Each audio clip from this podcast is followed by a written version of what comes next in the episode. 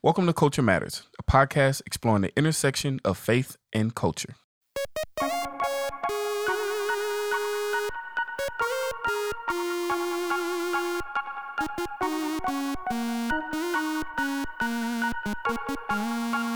What's up, y'all? It's Tamarcus Ragland, and I have the pleasure of being joined by my co-host, my sister, Elizabeth Woodson, and my brother, Adam. How y'all doing today? Doing good. Good, man. How are you? I am doing pretty well. Uh, and we get the awesome privilege of also being joined on the show by author and writer Rachel Gilson to talk about a sweet topic the family of God.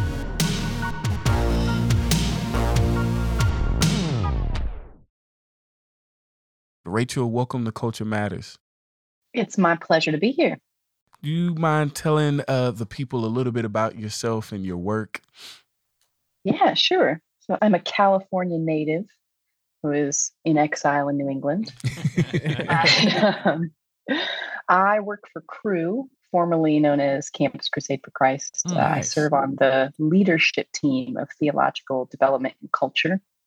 So we're a missionary organization that also cares about the- being theologically faithful. And particularly, I spend most of my time trying to help our staff navigate LGBT questions in ministry in a way that's compassionate towards Mm. people and faithful to scripture. Because I came to Christ uh, from a background of atheism and sexual and romantic relationships with other women when I was a freshman in college. So, you know, figuring out how LGBT questions interact with the faith was a survival issue for me Mm. uh, for a long time. And now, now I try to help others as well. It's incredible. Incredible Thank you work. so much. Yeah. Well, we want to dive right in and into some of that in start off by having this this conversation of laying a foundation of what what is uh, the family of God. Maybe give a, a biblical picture and definition uh, for those who that might be a new language for. Yeah. I have to be really careful because I love Bible stuff and so I can talk forever. But no, go ahead. we you know, if if you're if you're reading the Bible really quickly in Genesis, you you get to Abraham and there's this promise. Mm. He's gonna have offspring. There's this promise about land. There's this problem about promise about him being a blessing to all the world through his family. So family becomes really important in the Bible immediately. You see Hmm. tons of stuff about family in the Old Testament. Uh, which means, of course, there's a lot of theological weight and heft around the idea of marriage and producing offspring, because, well, that was how God's promises to Abraham were going to be fulfilled. In the New Testament, we see the capital O offspring come Jesus, son of Abraham, son of David. And suddenly, the question of God's family becomes troubled in a way that's never been troubled before especially in the book of Acts, there's this question like, wait a minute, do Gentiles who come to faith in Christ, do they have to become Jews in order to become Christians, or do they just automatically get to be in the family? And, of course, the good news answer for me and probably for y'all, I don't know if you're Jewish or not, but the good news answer for us is no, we just we just get to be God's children. Suddenly the Mm. image of God's family gets opened up and and the family language just drips all over the New Testament. God is Mm. our Father. In that fundamental prayer we're taught, He is our Father, and Jesus is our big brother. Mm. We are in God's household. We are born again into this household, a picture of Mm.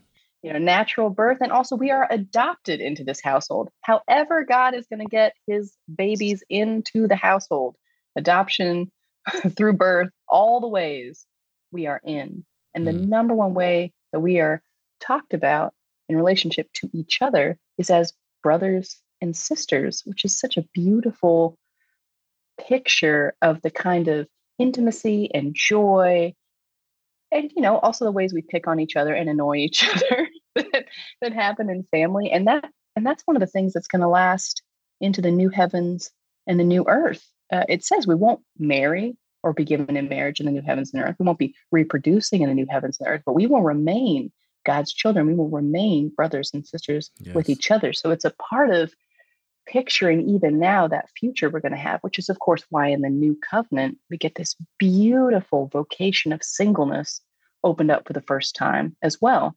Because in fact, to be in God's family, all you need is to be united with Christ through faith. And suddenly you've got a family. So marriage remains good, bearing children remains good, but also the single life uh, receives this brand new glory that had only been hinted at in the Old Testament. Mm. We've got wonderful, wonderful avenues of exploration in terms of what it means to be part of the household of God. That's really that was really beautiful. Beautiful. Yeah. In light of that, in what ways have we seen um because you you gave such a beautiful picture of you know the the ideal and what God is accomp what he is accomplishing and bringing into fruition through the church through us. But in, in in what ways maybe as we look at that as kind of our true north how have we seen the church fall short of embodying the fullness uh, of oh that, man. of that family that family picture you just gave? Yeah that's right. Because probably many of us are listening to this being like, uh, okay, that's not my experience. Right, right, right. like, in some pretty aggressive ways.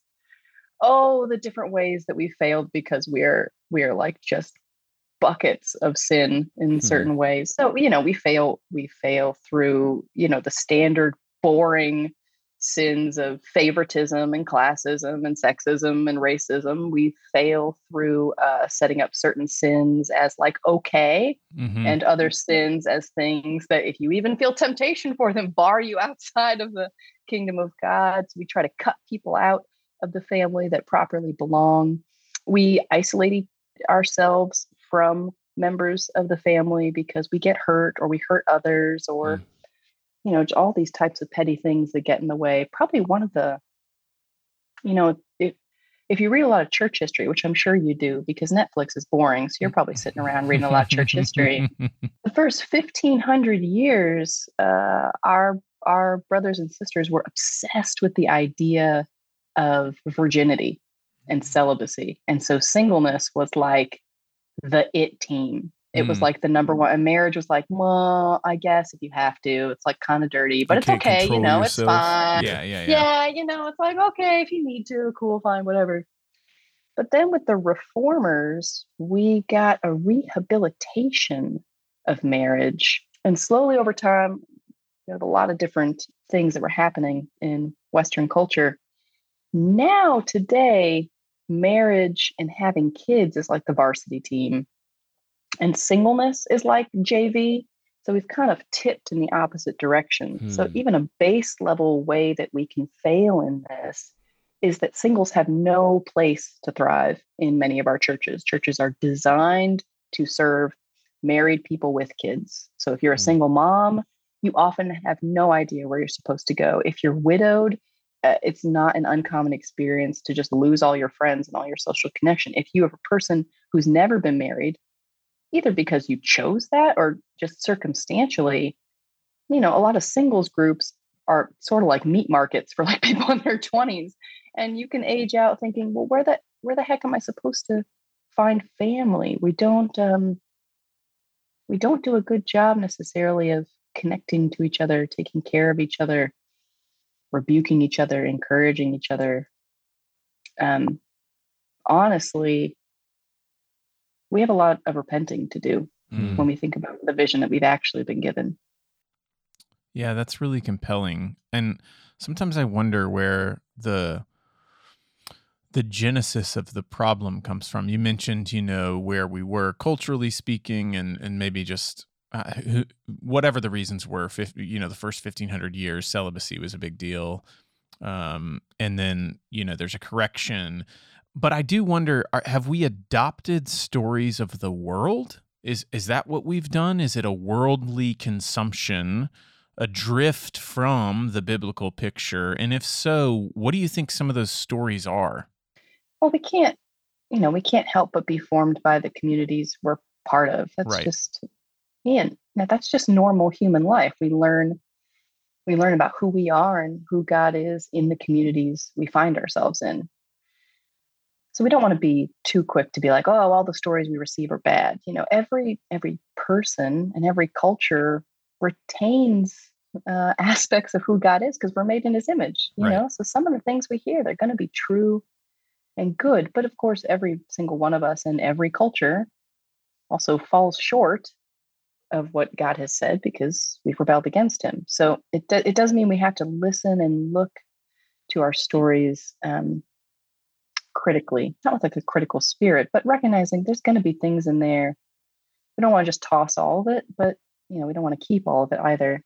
One of the things that I think is really powerful that swirls around in uh, American culture right now is the story of salvation by romance. Mm. You're just not a full or a complete person unless you have a significant other. Now, in Christian circles, that often means marriage. Uh, in non-Christian circles, that could just mean, you know, partnering for a time. But it's a deep and strong sense that um, I, I need that other person to complete me. That that's what real love and deep intimacy is about. Sort of um, great sex with your best friend forever, or as long as you maybe want to, depending on which story you inhabit. And well, God did in fact create us for love and relationship. The only thing, famously, that's called not good before sin entered the world, when we look at Genesis, is that Mm, man was alone. Mm. And in evangelical circles, which is the only ones I can speak to from experience, I haven't been in other Christian traditions, can often get this idea that I should be fine. I should be just fine if it's just me and Jesus. The thing is, I'm not actually designed to be just me and Jesus. If Mhm. I have a whole beautiful community and don't have Jesus, I am dead in the water. But Jesus, in fact, designed us to need other people. And of course, in Genesis, God brought Adam Eve. But I don't think that Genesis is merely saying what everybody needs is a spouse. Otherwise, but I mean, Jesus was the most fully alive, fully human person who ever walked the earth and, and the earth, and he was unmarried, and the Apostle Paul himself was unmarried. I, I think it's speaking to a deeper reality that we we need to be known by each other. We need to mm-hmm. know each other. We need to love each other. So salvation by romance is hitting on some things that do happen to be true. Right. It's an anemic version of what God has said. Romance, you know, that's a modern concept. The kind of love that happens in a marital relationship can be a beautiful picture of the gospel. But also, there are many, many kinds of love that God has set out for us to enjoy in righteousness and purity and holiness. mm, And we need, we're invited to take advantage of all of them yeah. We're invited to be an intergenerational um, family with each other, deep friendships. And uh, if we're married, good and healthy marriages. If we're blessed to become parents, good relationships with our children, but also good relationships with other people's children, good relationships with other people's parents. It's Yeah. supposed to be an interconnected thing. And that's, I mean, that's hard even for us in a modern uh, conception of like we just move around all the time and we tend to isolate from each other. Obviously, a bunch of us experience really forced isolation Right. in the early days of COVID. So we Yeah. know we know that we're not made to be alone, but salvation by romance is a is a false gospel. Yeah. Dan, it's a really powerful one um, because, Oh, yeah. you know, I think our, and, and as you talked about, like our understanding of love really is colored by that. Um, when we think about love, we think about it through the lens of romantic relationships. But really, you have this beauty that exists for us to understand other aspects of what love can and should be by the other relationships that are available to us in the family of God. And I want to read uh, this quote from your book that kind of points to that and then um, kind of ask you a follow up question. Um, in your memoir, you say, I was learning by immersion what why it made more sense to call these people siblings. The first benefit of the sibling relationship over a mere friendship is that it is chaste by default. With biological brothers and sisters, there is no suspicion around physical affection, the sharing of secrets, or spending time together because the group is off limits for romance. It creates immense freedom to love. As you think about your story, um, Rachel, and just your journey through life, kind of how have you seen this sibling relationship show you the different aspects or depth of love that we can experience beyond this false gospel of salvation by romance? I think it's something I'm still I'm still learning about. Something I'm, I'm still growing in. It's a vision I really like and that I haven't totally arrived at. I think particularly early in my journey with Christ, it was just like I did not know what to do with the fact that okay, I'd given my life to Christ, but I was still clearly attracted to other women. I'm sort of like, uh, like what am I gonna, what am I supposed to do with this? Mm. Especially early on, you know, you, it's I'm well, you know, attracted to every woman, obviously. I mean, if you're straight, you're not attracted to every person of the opposite sex. But there was these uh, situations where I was like, wait a minute. So if I am in Christian community and getting close to people, and I do notice that I'm attracted to some other woman, what what in the heck am I? What am I supposed to do? Well, obviously, one thing I need to do is repent and confess and talk to safe people because sin likes to hide in Yeah. darkness. Yeah. So when you open it up, that's helpful. But I also felt like, wait a minute, sibling language gives me a category to to express the fact that I am supposed to be close to my brothers and sisters. There's Hmm. siblings is about relationality. I mean, I guess I mean, I legitimately could have a sibling I don't know. I not that we need to go into the story, but I don't know my biological father. He's out in the world somewhere. Like maybe he's fathered 20 other kids I don't know about. But that would be a sibling, that's a sibling relationship in like technicality, right? Usually when we're thinking of siblings, we're thinking of people who really know us, who know the annoying parts of us and who also know the good parts of us. And so it gave me a lens to think through okay, now there might be some relationships with women where like I actually just need to take a step back because I'm not strong enough yet or not mature enough yet to handle that. But at the same time, I'm being told the answer isn't isolate yourself. Yeah. The answer isn't cut yourself off. The answer is try to figure out together how we can do this. And it's especially helpful when you think about the sibling relationship we're presented with in the New Testament. It's not like I just have this one brother or this one sister. I'm supposed to diversify my portfolio, as it were. Like I'm supposed to be available to um, to many different people. And that doesn't mean I need to be close friends with everybody in my church. I'm an Hmm. introvert. Like I can't handle that. The fact that Amen. the fact that we see that Jesus had 12 but also had 3, I'm like that is so relatable. You know what I mean? Like that that makes good sense. And we're we're going to have different levels, but we do need to be figuring out how to do the hard work of Yeah. pressing into those relationships. So my um my friend Rebecca McLaughlin just finished a manuscript for a book that she's she's titling No Greater Love that explores Christian relationship. I told her she should call it Life Together too because it feels like an updated version of Bonhoeffer's old project. Mm. Um, and it's not out yet. It'll be out this year though. But I just want to say, like, when it comes out, y'all should read it because it's such a Mm. beautiful reflection on friendships, uh, friendships across sex, Christian friendships with non-Christians, but also just friendship, real relationship in the Christian community. I I don't think we're talking about this enough. Mm.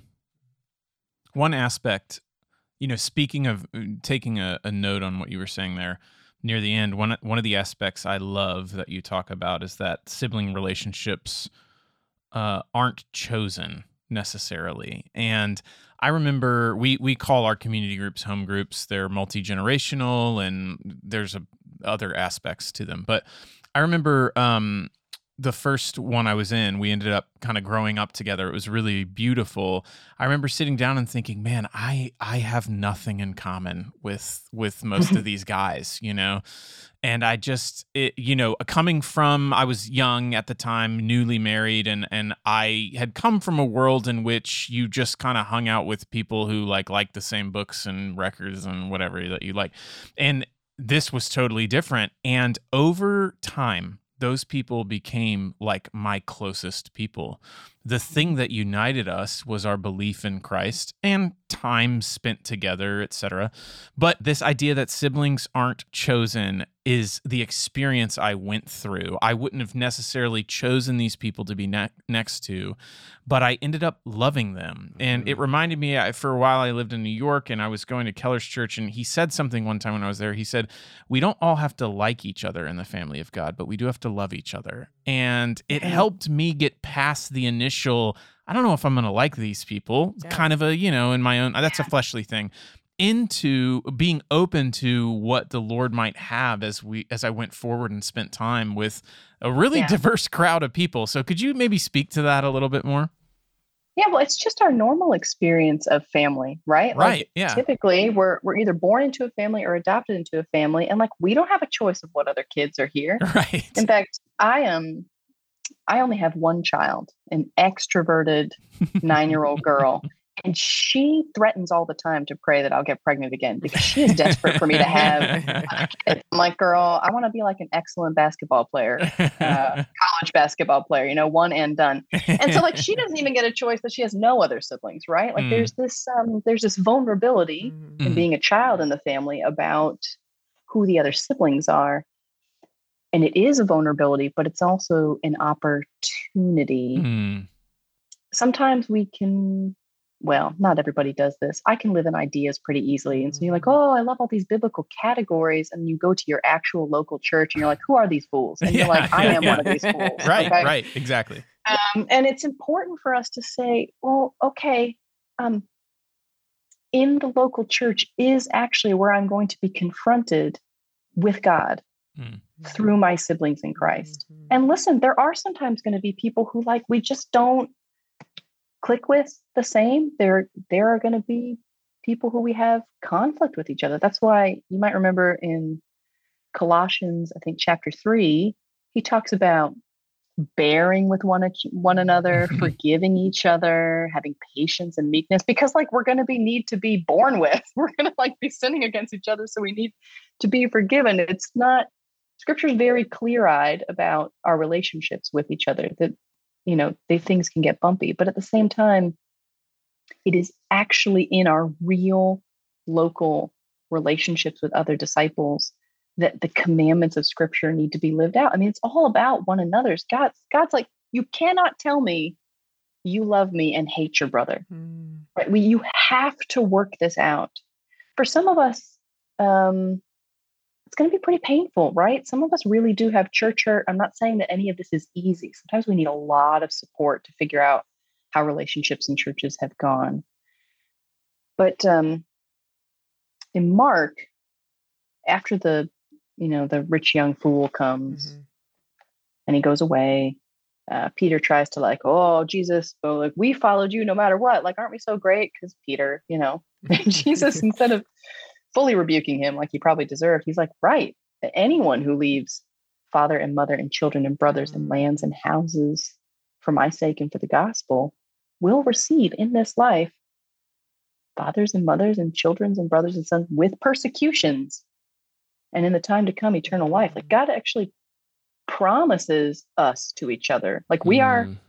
We are a gift god is giving to each other and you might think i don't like this gift i'd like to return it where's the re- where's the gift receipt but at the same time part of the obedience of faith is receiving that gift um, learning to find ourselves in the midst of the community because i can't i can't even know who i'm supposed to be unless i'm with god's people Mm. Hmm. for some of us that even might mean you know as we have opportunity to move cities or or whatever for some of us it could mean checking out a church that's not um, typical of maybe a church we've been in before just to even learn more about different types of siblings you know? I mean i've Mhm. always been i've always been in a, a southern baptist church but up in new england so it's you know it's not really southern baptist.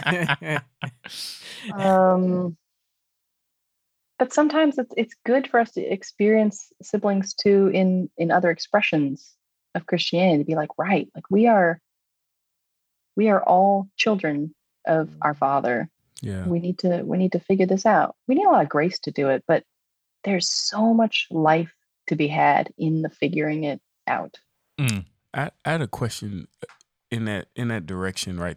In some ways, there's this initiative that we're all called to have, and I like you being an introvert. Have to remind myself of that. I think about the um the parable of the the good Samaritan, right? The the question that's asked at the beginning is, you know, well, who's my neighbor? And then basically the conclusion afterwards is who who are you being a neighbor? t- Who are you being a neighbor to? Is a is a better question. How? Because I think there's a there's kind of a cultural narrative. Um, we we talk about community and a it's almost like there's the affinity group. So to your point, Adam, of like, Yeah. you know, I like we like this and you know, I like you and until you do this Yeah. or or even just this desire to constantly be pursued um by others Yeah. uh to feel like the way that I know that I belong is because you constantly pursue me. In what ways do we see do you see like the balance and call in the family of God where I'm not it's not just about me being pursued constantly, but how I'm called to be one who pursues others in a way where I I neighbor them, I become a brother and sister to them, and in so doing, like I'm I'm invited into that relationship. Yeah. Well, I think you're hitting on something really important is like, well, we do all want to be reached out to. I do want to be considered like special enough or Mm-hmm. whatever it is, worthy enough to be picked, that you'd want to have coffee with me or whatever it is. I think I want to say on the front end, it, it's okay to want that. We, in the Mm. sense that we are made in God's image. So we are, if we're worthy of the blood of Christ, we are worthy of love and attention. Um, so it's not like we need to beat ourselves up if we if we want to be pursued. I think That's that's a normal and okay thing to feel. Where it can stop us is if we just sit in a little pity pile and kind of lick our wounds Mm. and think, well, no one's reaching out to me. I think most obedience is the everyday repentance of saying, well, maybe things in me aren't going how I want them to go. Maybe things out there aren't going how I want them to go. At the same time, the Lord has set me in a place. Um, I have this time, I have now, and He has shown me what is good to do. And, and part of those good works is is love. And so again, I think that's why it's helpful sometimes to be very local, to think through, okay, um, there is someone here who I can love. There is someone here who I can send a text to, who I can invite out for a meal. Most churches have some sort of function where we can at least, you know, meet other people, whether it's like a home group or community group or something. Sometimes Mm. it's just little steps, you know? Yeah. One of the things that's been very helpful for me actually in my introversion, I get easily overwhelmed. I easily just like turtle in. My best friend at church is like a crazy extrovert. She just, she's like, I look for all the new people and I find them and I introduce them to other people Mhm. and like invite them to my house for dinner. And I'm like, I would die having your life. I would die, would literally curl up and perish. Not perish. the nice the, the nice thing is God isn't calling me to be her exactly, Hmm. But she is a good example to me right. and a good encouragement to me. She's like, hey, why don't you go sit with that single person over there? Because I sometimes don't even see it. She's like, why don't you go love her? Hmm. And I'm like, oh, yeah, that's a good idea. Like, I actually, we actually need each other sometimes to even see what's possible because Hmm. we can just we get these little blinders on because of all kinds of things. You know, we're That's good. tired and distracted, and we need to be a help and encouragement to each other, not demanding that we're all the same, but opening up for each other opportunities for obedience. Hmm. I have one more question because I actually you answered one of them, which is practically what could it look like, and you were just talking through great examples of that, being open to opportunity, reaching out to others, the text, the meal, sharing a meal, just trying to get outside of your comfort zone. But there is one thing that you talk about that I really love, which is intergenerational relationships. So one thing we've used the metaphor a lot about uh, and i'm in a context that uses the metaphor of brothers and sisters in christ but um, i have found that and and that's the i totally agree that is the starting place that's the place we need to be but there's another type of relationship the bible talks about which are spiritual mothers and fathers and Mhm. i have I have seen at time. I'm thinking particularly about a uh, an older woman here who she is just she prays, she admonishes. She'll pull me aside. She'll pull Jamin aside, who's one of our pastors on staff, and and she's able to say, "Don't forget this." Do and if I treated her like a sister, it wouldn't feel right. Does that make sense? Mhm. Like Yep. she's deserves more honor Yeah, than that- that. Yeah, you know, yeah, and, and, that's and again, you know, like um, I mean that like I'm being nuanced, right? I yes, there's a sisterly way we we, but totally. yeah, I think uh, it's Paul's words to Timothy, right? it's right? Paul's words Treat to older Absolutely. women like yeah. Exactly. Exactly. And so, just maybe on that, what's the importance of the intergenerational relationship? Um, could you just speak to that a little bit? Yeah, well, and I'm glad you brought it up. The truth is, I um, I'm very much a creature of my exact time. Like I, you know, Yes, what what same. can I do? I am a I am a 21st century middle class white lady. You know, so that means I'm going to have some of the strengths that come from that, and I'm going to have some of the limitations that come from that. One of the limitations is I am so thoroughly individualistic Mm. um, and I have so not ever been native to a cultural stance that honors and preferences elders. Mm-hmm. Mm. So when I approach the scriptures, it means I've got an automatic deficit when it comes to this topic. It means I'm less likely to see it, I'm less likely to know how to apply it, and I still run in circles that traffic in those same deficits many of the time. So, in some ways, if I can be honest, this has kind of felt like a long term wound for me. Mm. Um, even in my church life now, so many of us are in like our 20s and 30s and some 40s. Right. Very few Mhm. older people. And part of that's the nature of Cambridge, Massachusetts. Mm, You know, people come to get their degrees and then they and then they leave. th- This kind of thing. But as I've gotten to the upper end of my 30s, I think I've felt the wound more of like I Mhm. desperately want more relationships with older men and women Mhm. Yeah. because I think I just feel more and more how much I don't know what I'm doing. Mm. Now, I think the the woundedness here could again allow me to just wrap up in my blanket and weep into my Netflix queue. You know, like, oh, there's no old lady to take care of me. One of the things that is important has been important for me is to say, okay, I probably need to think through that. At the same time, there are people younger than me. What does it mean for me to um to bless some of the kids in my church Mm. or to bless Mhm. some of the the ladies who are a decade younger than me and actually frankly some of the men we Mm-hmm. don't do this a ton in our churches always but there is something really nice about when there's enough of an age gap and let alone that i'm not even attracted to men but when there's enough an age gap where you're like you you know nothing's going on especially if it's an older woman and a younger man where you can just come alongside and be like i i care about you. I love you. Um, that there's something real and tender that can happen in that space. I've seen it happen I haven't experienced it overly much, but it, it's something I believe God wants for us.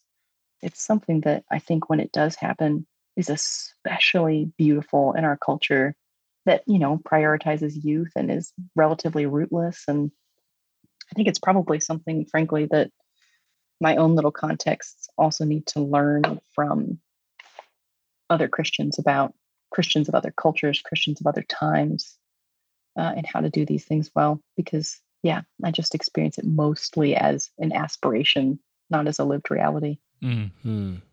Yeah, that's um kind of varied experience with that because like I'm getting I'm not old, even though I have like I just got uh, progressive lenses and it makes me feel old. It's great. I'm like, oh, this phone is bigger. Um, which you can't see Elizabeth, but uh, I've become more aware of the need for me to push towards a level of spiritual maturity because of the younger folks that I'm in community with Mm. that I need to be pouring into. Yeah. And so the need, like you said, to be the the older sister. I think I want to call myself that. The older sister. um, and to look for younger brothers and sisters. And I've the Lord has just really blessed me over the years to be able to have those relationships naturally arise. But I've become more aware of the need to do that in the past year. Uh, partly Yeah. because of how people are approaching me. I'm like, oh, you're expecting me to be something. Mhm. Um, I need to I need to be that in a good way. Um, but then Right. also, I've just had some um some fun experiences in church. Uh, just being in a place where there are those mothers and those grandmothers mm. who man are in their 70s and their 80s and mm. they're showing me what it means to love Jesus. Yes. And how much my life has yeah. been blessed by that. And how much when I'm stressed out about something, they're like, baby, you will be okay. mm-hmm. yeah. Like right, I'm still here. Right. If you're still if I'm still here, I'm a testament to God's faithfulness. Yes. Um, but then also being in other churches, I think sometimes uh our churches can just be predisposed to youth and the need to be more inclusive in just how we are even reaching out to the community to be a place where all generations are welcomed and valued because I can feel the difference when I'm in a church that has no people over 40 versus yeah. a church where you have uh, they call them the gray hairs, uh, but you have that wisdom um, yes. um, that comes from years right. of the Lord and some of the things that maybe the the the former churches can avoid uh, because they have the wisdom to guide them, and that yes. we yeah. need to be looking for that wisdom. It's good. I think that's right. And even when the main category of the other we're supposed to take care of are a huge age difference widows and orphans. Right. I mean, yeah. yes. we're we're led in the scriptures to expect to expect that this is going to be true of our local bodies. Mm. so if it isn't true that is a loss. Yeah.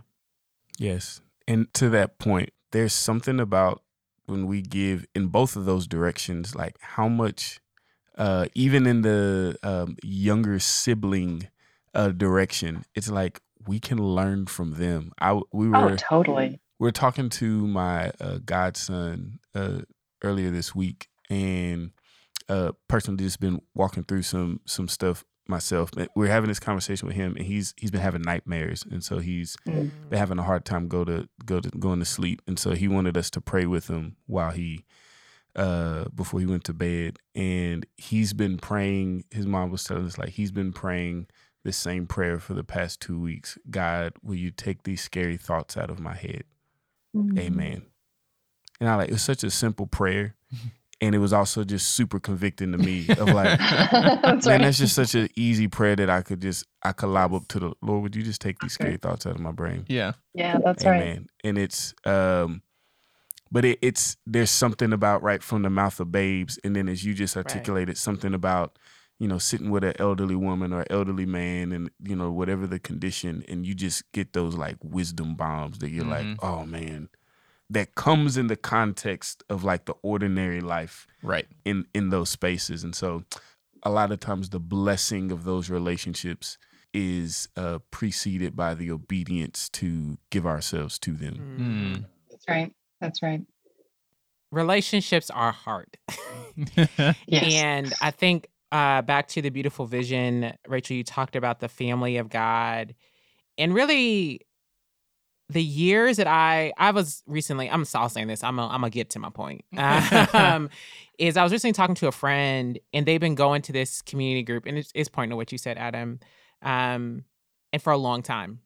And recently, they were like, I think I'm starting to like these people um, and that we recognize we show up in obedience with the expectancy that God's going to do a thing in the group hmm. instead of saying, I need you to do it before I show up. Hmm. Yes. Yeah, that's right. And how much right. of our faith journey really is God, I know these things to be true about what it means to be a part of your community, and I'm going to live like they're true until the gap closes and they are. That's right. Um, that's right. Because the beauty of relationship loneliness is is a huge issue in our culture. Oh yeah. Um, and you know, probably was so before COVID and after COVID. We're just a people of isolation.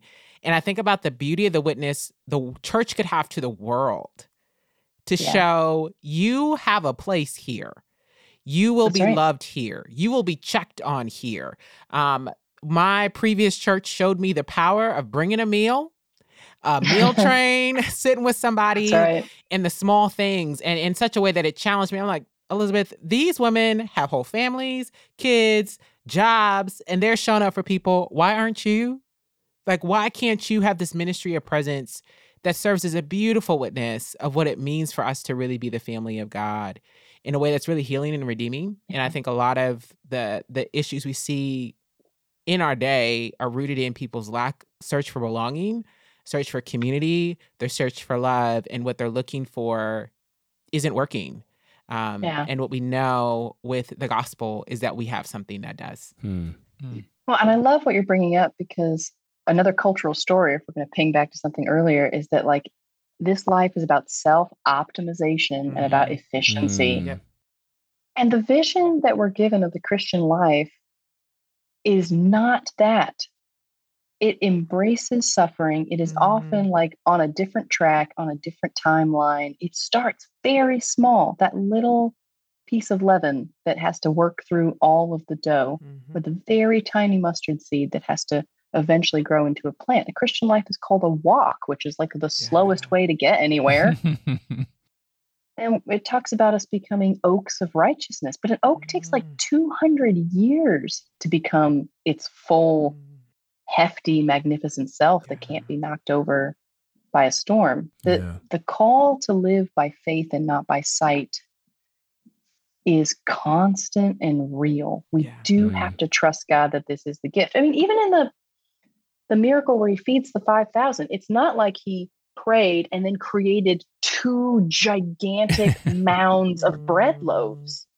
The whole time it was just breaking off little by little until at the end they had all the 12 basketfuls. Like we Mm. um we are a demanding, impatient people sometimes. We're like, well, if I'm gonna go to this community group, you better give me a best friend right when I walk in. It's like Yes. that's just not how Not it how it works, works. sometimes. Mhm. No, that's so true. In in First Thessalonians, when Paul talks about his relationship with the people there, like we cared for you um, in such a way that not only were we eager to give you the gospel of Jesus Christ, but also our very lives because you became so dear to us. And it's like Right. when we first got there, y'all were strangers and we were just being obedient to the gospel. And as That's we right. continued to be obedient to the gospel, we just found out, man, I like I actually enjoy being here with you guys. Like I want to I want to I want to actually have a relationship, and I think you know, in in what we've got to talk about so far of just that that importance of realizing um, the the family of God has been a part of God's plan from the beginning, and as you articulated early on, it starts with a promise.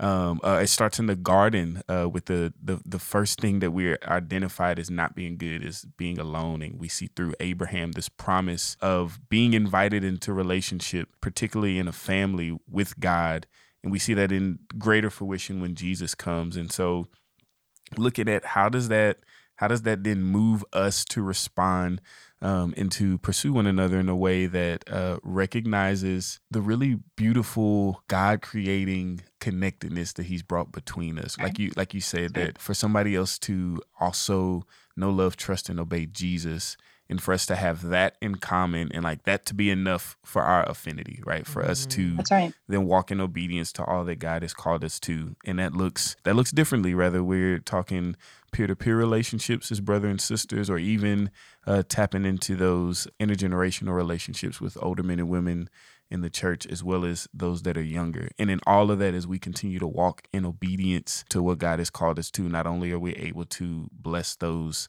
around us, but we also ourselves uh, are able to receive and find ourselves a part of a community that glorifies God and also uh, wholly and biblically starts to address that that loneliness that can that can creep into us. Because the family of God is the end game. It's not like a temporary thing that then when I go to heaven, yeah.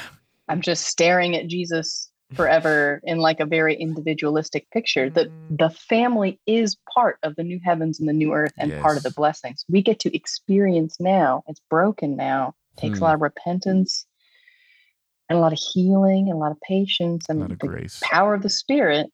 Yes, a lot of grace. But it is a part of the experience now of what we are in fact saved for. Hmm. Mm. That's so good. Rachel, this has been wonderful. Thank you so much, really, for your work and just for the the wisdom even that you've uh, given us so far here. I feel like we got a, a lot to think about, and just I even feel just challenged in ways to, uh, like you say, to be more attentive and on the lookout of how we can. Uh, walk in these things in our own communities and in our own churches so that not only like i say are we um, able to tap into community but we can extend that christian community to those around us Yeah, it's my pleasure to be with you guys.